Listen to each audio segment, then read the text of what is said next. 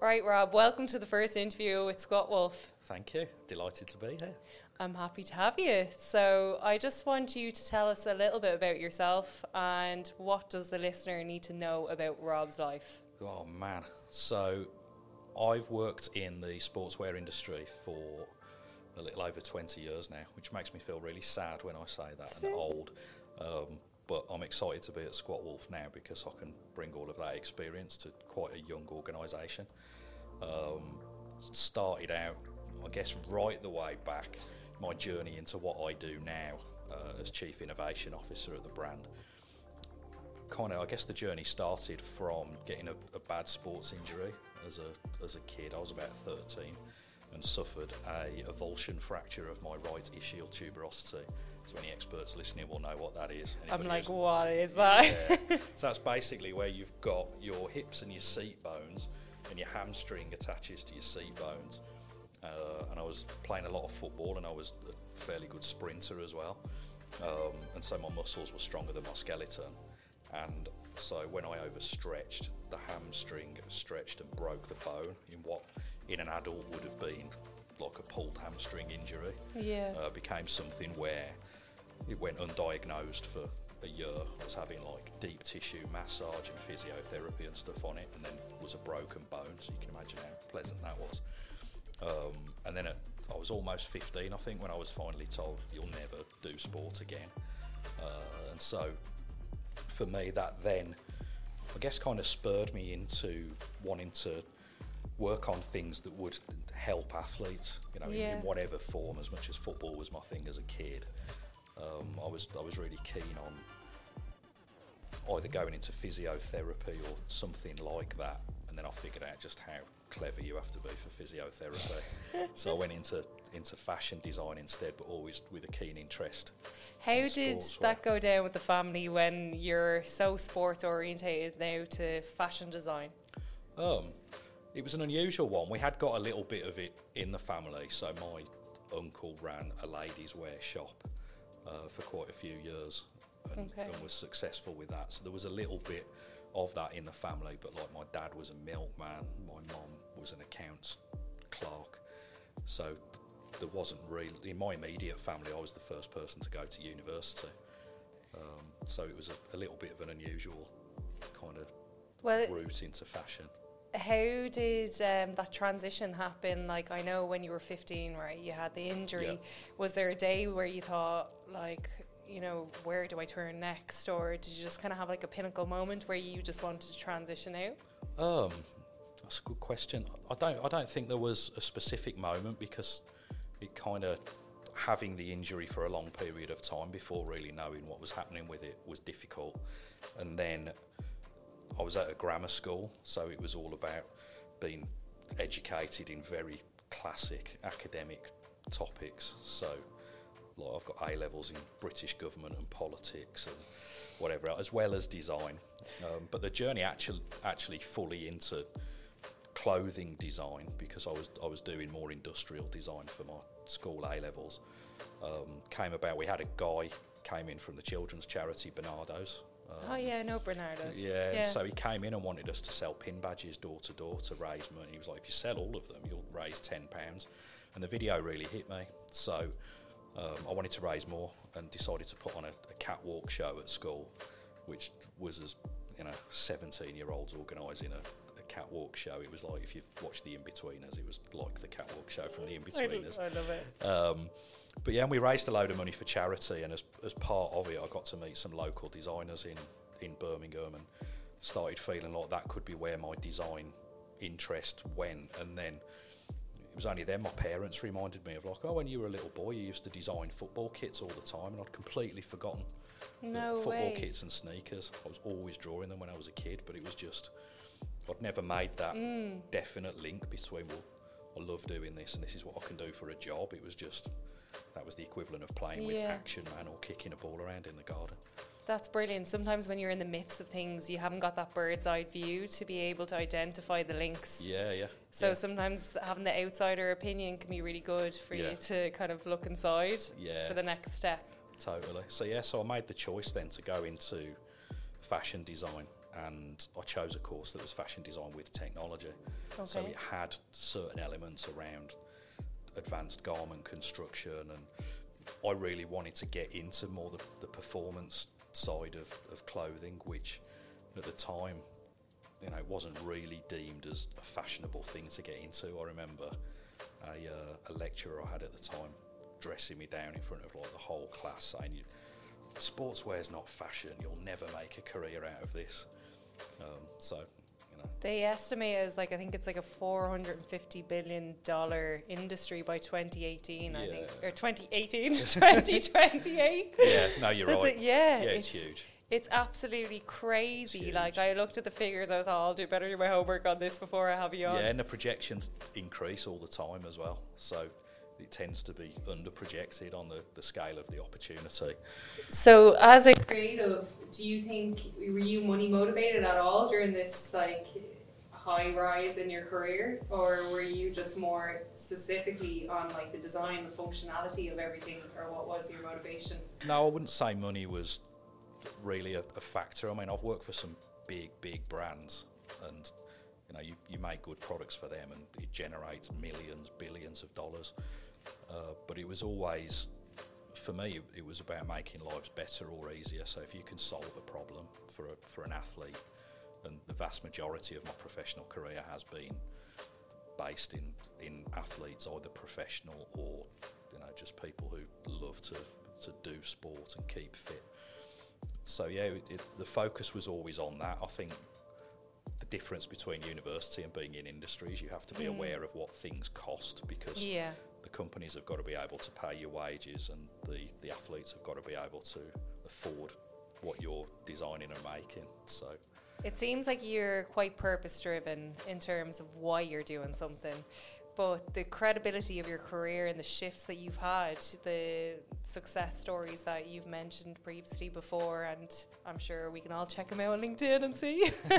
yeah. Um, so where does your purpose come back in? How do you not get derailed from all the fluff and the, you know, the high hanging fruits that are out there? How do you manage to stay focused on why you're doing something?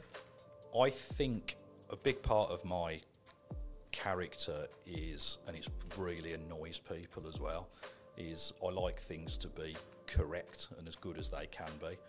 And so, and I apologise to everybody, including at SQUATWOLF, who has to endure this. Um, but, yeah, I will correct people and correct things, but not in a, a way that I'm trying to be that guy. It's, yeah. I just, I see it as like helping people. And yeah. so when it comes to how products work or what they do, I like to find a right answer. Yeah. And I think that's perhaps part of why I ended up doing sports products rather than just fashion, because there's ambiguity and subjectiveness around um, fashion, whereas performance product is objective. Yeah. So if I think back to earlier in my career, um, designed a football kit that won the World Cup in two thousand six, and the brief for that was get players to the ball faster. Yeah. And that was it, it was as broad as that. So we looked at aerodynamics, fabric weight, uh, how quickly it dried, how much did it weigh at the end of a match compared to the start, um, the psychology of the athletes, because the The best way to make it aerodynamic would be to make it skin tight, but then some of these guys are like six foot seven and ninety kilos, so they just look terrible in skin tight product. So we had to factor in all these different things. We tested the product in a low velocity wind tunnel, and there were very specific answers of this product will get you to the ball faster than anything else you can get from anybody else. And I've tended to like to, to have that approach to things. That's amazing. I, I can see with how you've adopted your career, you're very transparent with what you do, and like you said, it's not that you're you're looking for the right answer, and that's that's absolutely brilliant, because you wouldn't have gotten where you are today if you hadn't been dead on with, you know, facing these kind of conflicting situations, yeah, where some people probably feel like, oh, you like, you know, the, people don't like the honest answer sometimes, but that's the honest answer is what's going to create the solution and to be able to yeah. up-level what you're doing. Yeah, totally. I mean, I, I remember when we found out that it was an incredibly fast product under the metrics that we were comparing it. And it was it was just amazing. I was actually with my then boss. We were on a factory visit developing the product in Thailand, and it was being tested in this wind tunnel in Germany. And we got the phone call with the results, and we were we were out on the street. We'd actually uh, been for dinner, and we were enjoying a little snack of, like, I don't know, grasshoppers or something. No, lovely. Bought off, a, bought off a guy on the on the side of the road.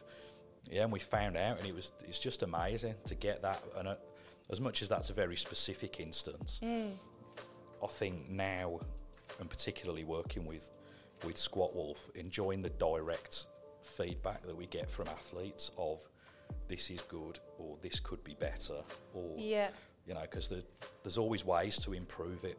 I mm. think if, if SQUATWOLF was a brand that was just about following trends and moving cut lines around on garments and whatever, I wouldn't really be... Yeah. be interested. I'm, I'm interested in the purpose that we talk about of creating components to, to help people get stronger.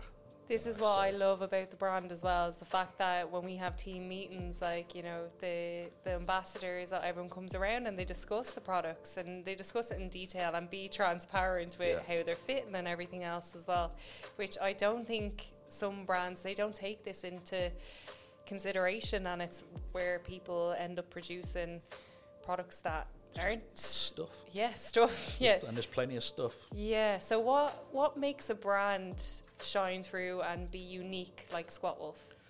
Um, so there's a a, a famous uh, marketing guy that that worked at, I think, Coca-Cola. Can't be that famous if I can't remember. um, but the the quote that that stands with me is. Uh, A brand is a promise. A good brand is a promise kept. And so uh, our, our promise around elevating the human experience and creating products that help people to become stronger in every sense of the word, the brand values around leading the pack, and whether that's through the product, through how we interact with our athletes, the team in the offices around the world, that's that's really important. And I think we're we're still an emerging brand rather than, you know, being a, one of the, the big guys that everybody's yeah. familiar with. So we're still kind of educating people on what our promise is, and sometimes figuring out for ourselves what yeah. some of the, the more nuanced promises are. But I, I think once once you've established a good brand, it's people know what they can count on you for, and then exactly. they will come to you and consistently get. Yeah. Um, you know, you're only as you're only as good as the worst thing that you do. So that's what we have to keep pushing forward. So how did you come about SQUATWOLF? Yeah, so it was an interesting one. I got uh, introduced to uh, Waj, the co-founder, by a, a mutual friend, um, and had some initial conversations with him, and the, the business was still quite small. So that was probably about eighteen months before I actually kind of got fully involved with the brand. So we had a few conversations. I really liked what he was about, and, and eventually got to meet Anam and some of the other team members as well, and just loved how everybody was so upfront and honest mm. about what we're in it for and what we're trying to achieve. And so, yeah, it would have been, oh man, just after lockdown, like December twenty twenty, I think, was when we fully got on board. So myself and Craig, the Chief Creative Officer, we got fully on board with, with working deeply with, with the brand. And so a lot of the a lot of the things and ways that we've worked started to become implemented from them. And, you know, credit to to the founders, the team, you for know, listening. Yeah, and we've mm. you know we've come in and talked about, well, what if our essentials collection was the ultimate starter kit for people that are new on their gym journey? What if core was, then you've you're kind of feeling a bit more confident and you want something that functions a little bit more, that's a little bit more kind of style driven. Lab three sixty, some of the product we've got in front of us being things that, you know, for, for me, it's ideal if a trainer would choose this. So it's like, I'm going to wear this all day, I'm going to work out in it, feel proud in front of my clients in it, you know, that would that would be a big as big a win as the wind tunnel moment. Yeah. So you, know, you for just this product. You just said how you'd work out in the, these products all day. So what yeah. make what makes it being able to be able to work out all day? What's the quality of the products? Well, tell us. Great question. So no, for this well for this season we've introduced a new technology from a third party uh, technology provider called uh, T-Dry, and obviously with a, a huge focus of the, the work and the research we do being here in the in the Middle East, climate control and drying quickly is is a really big factor. And so we found this fabric that dries three times quicker than the industry standard. Amazing. So you think of like the big, big brands that everybody's familiar with and we all see at the gym all the time. Yeah. So Rob, tell us a little bit about this um, product that we have here. I know that there's something pretty cool. Yeah, so this is the T-Dry material um, that I, I talked about, where it's it's knitted in a way that it kind of represents how a tree root would, would move liquid away. So it has a definite direction of travel for the liquid. Let's hope I don't spill all this water everywhere and try and get like a equivalent amount of sweat on the product. Um, but you can see it kind of drips on and then it very clearly moves through to the other side. So for the benefit of the camera, it'll be difficult to see the difference, but on the light color, you can see the darkness, but you can only really feel how wet it is on the opposite side. And so the intent there, and I would encourage anybody who can get their hands on the product to, to try it and, and feel it and, and really feel the difference for themselves. The initial reviews have been incredible. So it moves the liquid to the outside, spreads it out across the surface of the fabric, and then obviously your own body heat and the outside temperature uh, allows that to evaporate quickly, and obviously spreading it out works. So in the same way as I've got the, the jar of water here, if I was to leave that there, it's going to take a long time to evaporate, but if I pour it all over the table, it might be gone by tomorrow morning. And so it's kind of, you know, just takes yeah. the same same approach really on the product. So you can see already that it's starting to, to be almost completely dry on the inside. So we've used that on Uh, some of the the main body fabrics of leggings, tanks. So this one's got the laser perforations on the front that gives ventilation to the front of the body. So your body actually needs sweat to help it cool down. So keeping dry is, you know, people prefer to do that when they're working out. But your body produces sweat so that when the air touches it, it kind of cools down the liquid and then cools down your skin. So a big part of what we want to do is figure out how can we get air into the product as well as moving moisture out so that your body yeah. can naturally cool itself, and then we can can help you to stay dry. So again, the T-Dry fabric with that in. And then one of the kind of best examples of it is on the elastic of the, the bra top here. So with it being a slightly thicker material, being an elastic, then there's more, I guess, of what we would call tree roots for it to... to work. And with women, when they they work out, tend to find that it gets really sweaty under the bust because, you know, naturally it's gravity and, you know, there's a there's a lot of body tissue there. And so with this we wanted to work really hard on creating a, uh, a an elastic that had the solution. You can see with this one just how quickly it starts to push through to the other side. It kind of gets to a point where it just completely disappears. Uh, so from a a woman's perspective, and we've intentionally done this in black on all, so all the elastic is black across every colourway of the product, whether it's bras, leggings, anywhere, so that it kind of preserves that modesty of yeah. it's fine on a t-shirt for the sweat to spread out and dry, yeah but like if it's under your bust or if you're wearing a crop and you've got the leggings on, you probably don't want to. That's amazing. That's very that. forward thinking, because I think uh yeah people who buy this stuff, they wouldn't even consider that. So. Yeah, and I think it's something where we're solving a problem that people have just come to accept mm. rather than kind of thinking that there can be an answer for it. And yeah. if you think of, if I was to ask you now, what's the best zip you've ever had on a jacket? You, you know, you almost certainly wouldn't be able to tell me. Yeah. But if I asked you if you've ever had a jacket where the zip didn't work properly, you'd probably you'd remember, remember it quite distinctly. And yeah. this feels like one of those things where it should just come as standard of like, well, why should you have sweat pooling under your bust or around your waist or wherever else? So you know, people have just come to get used to it. That's what a sports bra feels like. And so, yeah, I mean, it's an important thing for us is even the greatest moisture wicking technologies and quick drying technologies in the world, if you're working as hard as you can in a gym, in a CrossFit box, wherever, you're not going to keep dry because your body wants to be wet because that helps you cool down quicker because the air yeah. of the motion touches the moisture and that helps cool your skin down. Um, you know, basic physics really. And so part of what we look at is how can you make wet comfortable. And so we've we've made a real big step towards figuring out materials that have got some texture to them so they don't stick to your skin. And you know, like you think of, we've all worn kind of flat performance yeah. t-shirts that you get wet and they just wrap themselves onto your skin. So we're trying to move away from that part of the industry and, and really looking at textures and functional benefits and being really honest about them. Yeah. You know, what are the benefits of, of what we do? There are plenty of brands out there that introduce new technologies all mm. the time and make these amazing claims that, you know, they may even be true in a lab, but if the athlete can't feel it, then it doesn't really exist. It's kind of pointless.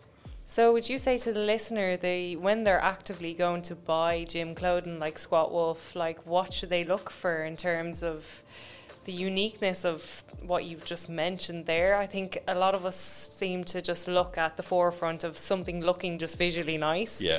What should someone actually look for in their gym clothing? Well, I think I would say that decision-making process starts kind of the last time you're in the gym before you go to the shops. Mm. And think about what do you dislike about the, the product that you've currently got, because yeah, stylistically mm. you know, you may choose on style or price.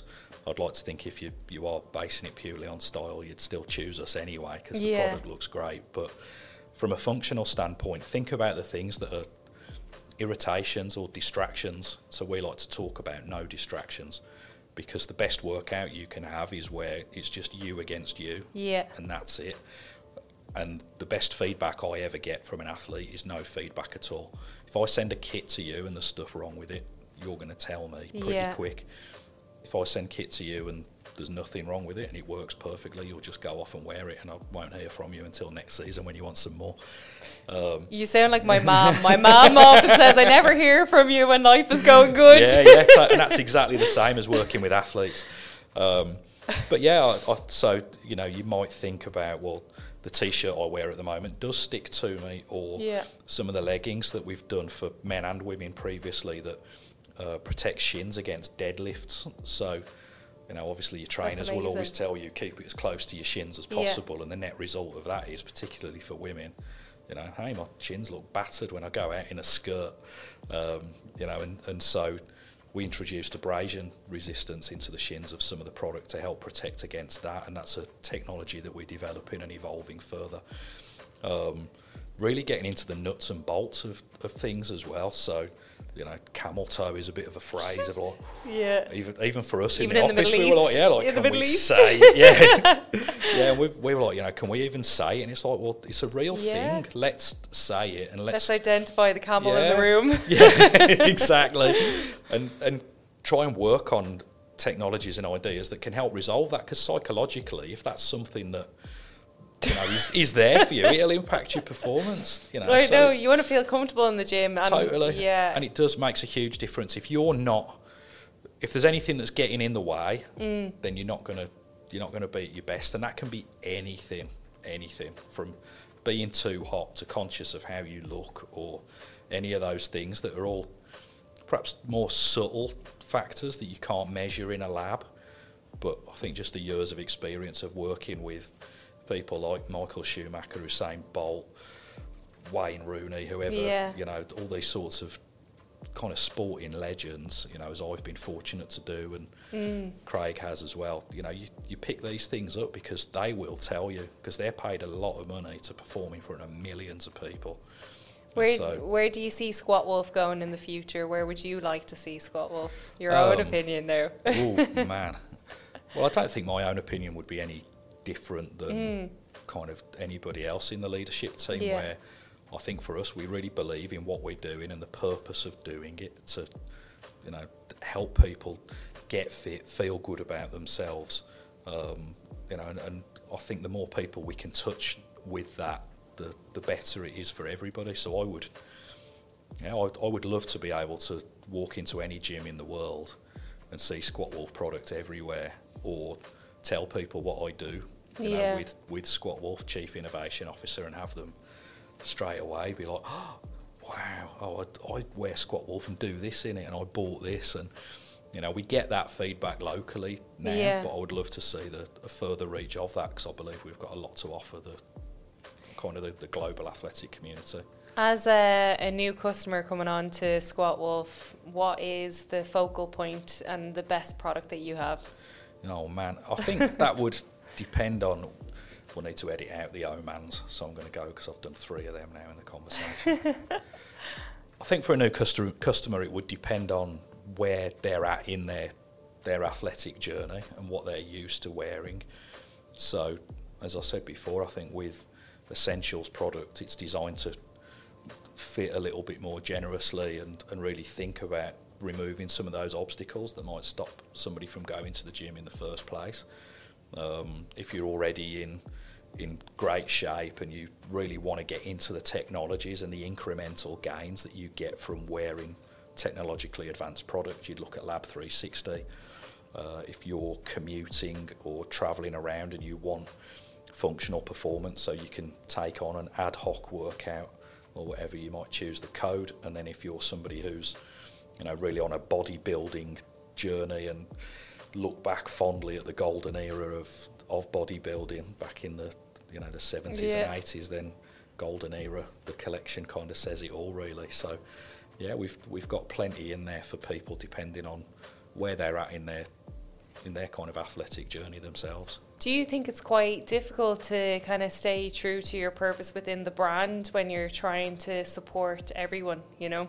Because obviously you have a collection for everyone. How do you manage to look after everyone, more or less? Yeah, well, I think it's it is important that we stay focused, because yeah. it's very easy to be, you know, oh, well, you know, loads of people play tennis and that's yeah. good for you. And, you know, we've got to stay focused on what our true purpose is, which is the gym and gym wear and, you know, bodybuilding as, as an aspect of that. And so I think as we develop the product collections, we'll we'll consider other activities in terms of, are these cross-functional? But ultimately the, the athletes themselves will decide that if this particular style they've bought for the gym kind of relates to another sport and they feel they can wear it comfortably, then they will. I think that the one thing that all sports have in common, at least if you're playing to a, a, a serious level, is some part of your training is in the gym. So whether you're a footballer, an ice hockey player, whatever it might be, some part of your training is in the gym, and that's where we can touch people's lives and help make that difference. If we can help improve their performance in the gym, then that will have an impact on their performance in whatever else they're doing. In the future, or even now, do you think uh, SQUATWOLF will be more on the sustainable side of things and like, yeah? Yeah, well, I mean, we already have the um, the most sustainable packaging in the industry. So we love this. So yeah, so we've well we've made a we've made a move to one of the first things that that we looked at as part of, you know, taking sustainability really seriously. Um, was was looking at the packaging, and it's biodegradable, one hundred percent compostable, biodegradable, even the glue that it's sealed with. And we even switched the glue as well at one point, so we launched with one that was biodegradable, but it was a little bit too gluey. And yeah. so if you ordered something and opened it, it would rip the bag, oh. which is fine if you're keeping the product, but if you want to send it back, then it's got to go in a new bag to go out to somebody else. So it's so kind we, of defeating the purpose. Yeah, so we, so we changed the glueiness of the glue and made it so that you can open it and, and mm. reseal it, and it's reducing the, the amount of packaging. But that's just, you know, one of the, the few first steps that we're mm. taking as a brand towards, you know, we, we talk about lead the pack, and we put it on some of our products, and we take that really seriously. And so, you know, we are far from perfect, and we're not going to sit here and say, oh well, we've done packaging and so yeah. that's great. I think with a topic like sustainability, it can be people can be scared by it and feel like, well, if I'm if I'm not doing everything, then there's no point doing anything. And it's, yeah, it's it should not, be gradual. Yeah, you know, just like just like your gym life, it is a journey, mm. and you know we're relatively early on in our journey compared to the, the ambitions that we've got. Um, we're currently internally working on formalising those ambitions and plans and clear dates against them, and you know, we'll hold ourselves accountable to make sure that we achieve the things that we say we're going to achieve, because you know there's there's no no point creating workout gear if there's no planet for people to work out on. Yeah. Where has uh, or how has SQUATWOLF evolved over the years since twenty twenty, I suppose, to now? Has it has there been much change since you started, or? Yeah, I think it's just been the the natural progression of the the brand. I'd like to think that as we've attracted more people from diverse backgrounds and different experiences within the industry, then that's accelerated mm. the path that we were already on. So yeah, we've we've really worked hard on looking at what are industry benchmarks for different, whether it's temperatures you can wash at, the the life cycle of a of a product, uh, the materials that we use. Can we switch from virgin polyester to recycled polyester in different areas? You know, there's it's it's been a natural progression, but yeah, we've we've sped it up a fair bit. So I'd like to think if somebody had bought the product six years ago and was now buying the product today, they would they would visibly see and feel a difference, but they would still feel like it was SQUATWOLF product at heart. So what's the longevity of the clothing themselves? Like, I know obviously each individual product might be a little bit different, and it depends on the customer profile. Are they sweaty Betty? Are they someone who's out in the sunshine in their gym gear all the time? But roughly speaking, what's the lifetime? If I'm being honest, and it'll sound like I'm dodging the question, but as you've just said, it's impossible to say. I mean, sometimes it's people don't look after the clothes properly. Yeah. You know, if you sweat in a product and then leave it ages and ages before you wash it, mm. then some of that sweat is going to find its way into the material and stay there, and over a period of time that will build up. And that's why you can get, you know, from all sorts of brands, you can buy product that when it's come out of the washing machine, you put it on and get warm in it and it starts to be a bit whiffy straight away. um, the, the wash care of a product is really important. Most sportswear just needs to be washed at thirty degrees, and that's okay. That's what we say on our mm. product, and that helps. I mean, it's great for the environment, it's great yeah. for your own electricity bill, um, and I, I think it's really really helps to to preserve the integrity of the product. The fabrics aren't being exposed to such heat. Same with anything, if it's got bonded, so glued together seams or the logos that we, we use heat to apply, all of that's going to last longer. Um, Where are the actual materials sourced from, more or less? Like, yeah, so it's a different. Yeah, so a, a lot of what we do is is from out in the Far East. So mm. again, we've worked really hard to make sure that our, our partners in, in factories and and fabric mills are compliant to the standards that we would, you know, we would hope for and, and expect to to see. So. Yeah, a, a lot of it comes from, from out that part of the world, and I think it used to be that kind of made in China was a bit of a yeah. you know, sticky topic, whereas if you're with the right factories now, that's mm. actually more of a, can be a mark of, of quality. And some of the factories we're with and with some of the products in front of us, you know, the, the technology they've got, it's not, you know, and the whole region, whether that's countries that we're manufacturing in or not, kind yeah. of the...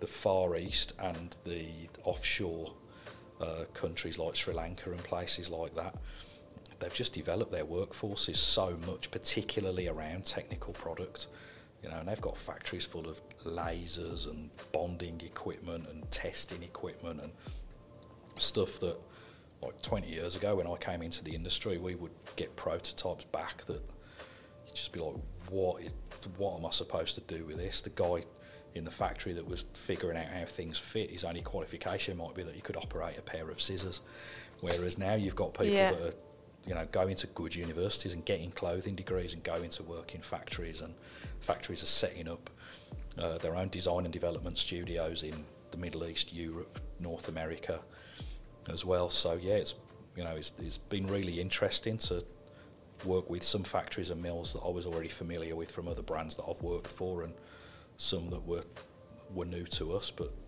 you know, the, the one thing that they've all got in common is their commitment to what we're doing and the role that they can play in that. So if I was to wave a magic wand and say, right, we're fast forward in ten years time, what would you in La La Land like to see SQUATWOLF doing in ten years time? Oh. Uh, I'm going to put ideas out there and maybe you might fabricate into something. Yeah, well, I, I think natural next steps for us, and given what we've discussed mm. about me as a, an individual, I want us to be kind of solving problems for athletes that they haven't even raised to us. We're so ahead of yeah. what's required, and doing it in a way that we own. Mm. And I'd like that to be a lot sooner than ten years, to be honest. Yeah. In terms of ten years out, you know, if I think ten years back, how much technology has changed, you know, how much the, the world has changed, the ability to talk to and educate athletes mm. and customers has changed. So for me to think ten years out feels like a long time. Yeah, we'll probably be doing something that doesn't even happen, doesn't even exist yeah. at the moment. I think shorter term, yeah, it, it would be that, is to really get into that rich understanding of of the athletes we've got, what they're doing, how we can make those things better, and working hard to, to do that for them, and that we've got anybody that wears our product would see us as a partner and not a transactional relationship, I think would be would be really good. And to, to meet people around the world who've then gone on their own fitness journey and feel stronger and better about themselves wearing our product. If, uh, that if would, there that was... would be amazing. Sorry, I'm jumping across you no, here, but um, if there was one person you would like to see wearing SQUATWOLF, who would it be? Um, me. I think. So on my own personal fitness journey at the moment, relating yeah. back to that injury. Yeah. Um, and so my commitment is to, yeah, is to, is to become, you know, the Lab three sixty guy. But I think I'm going to hold you hold yeah, you to that now and keep totally, keep you accountable. Totally. So yeah, watch this space. But yeah. I, if I think on a on a bigger level, yeah. somebody that people might be more familiar with than the few minutes they've listened to me. Um, I don't know. I wouldn't like to throw a name out there. It would be more of a, a personality type, but somebody who's, you know, they're all, somebody who's always a yes. So you need them, you know, oh, I need your help. Can you come and help me out? Yes. I'm going for a workout. Do you want to come? Yes. Are we going to a party? Do you want to come? Yes. You know, somebody who's in control of their own destiny, I think, from a a guy's perspective, and as a man, as a dad, I would say, like, our or my ideal woman for us to wear the product would be somebody who I'd I'd feel proud if she was my daughter. Yeah. And then from a man man's perspective, I think it'd be somebody I'd feel proud if my daughter was marrying him. um, you know, just. Just good stand-up people that want to contribute and make yeah. a difference. So rather than pinpointing a specific celebrity or athlete, mm. you know, we all know enough about celebrities and athletes to figure out for ourselves who yeah. has these attributes. But people that care and want to make a difference and aren't just mm. showing up, leaders. Taking the cash and getting on with it. Leaders. Mm. I like the modest answer on that one. I was like, I'm not going to name drop. Yeah, I mean, uh, yeah, sure, off off air, there'll, there'll be plenty of like actual celebrities that I'd love to see in the product, but in reality, I think a lot of kind of famous people, or you know, people that we're familiar with, they are in good shape. They have yeah. to take care of themselves, either because of how they need to look and come across, mm. or just as part of the lifestyles they've got. So rather than think about image, I'd be more interested in the, the characteristics they have. You know, you could pick a million people that would look amazing in the product, but somebody that you'd think, yeah, I'd like to go for dinner with you, you know, I could really enjoy a conversation with you and come away from it learning something, or go for a workout with them. And you know, I think that would be the person I would want to see in the product. So before we go, I want to ask, what's your mission statement for SQUATWOLF for the future? If there was one little mission statement you have God. to give now, because I'm going to hold you to it, and I'm going to hold you to a twelve-week transformation as well for Lab three sixty. Yeah, it's, it's going to be more than a twelve-week mm, uh, well, you can do a lot in twelve weeks. Yeah, so, I mean, our, our mission statement is elevating the human experience through creating components that make people stronger.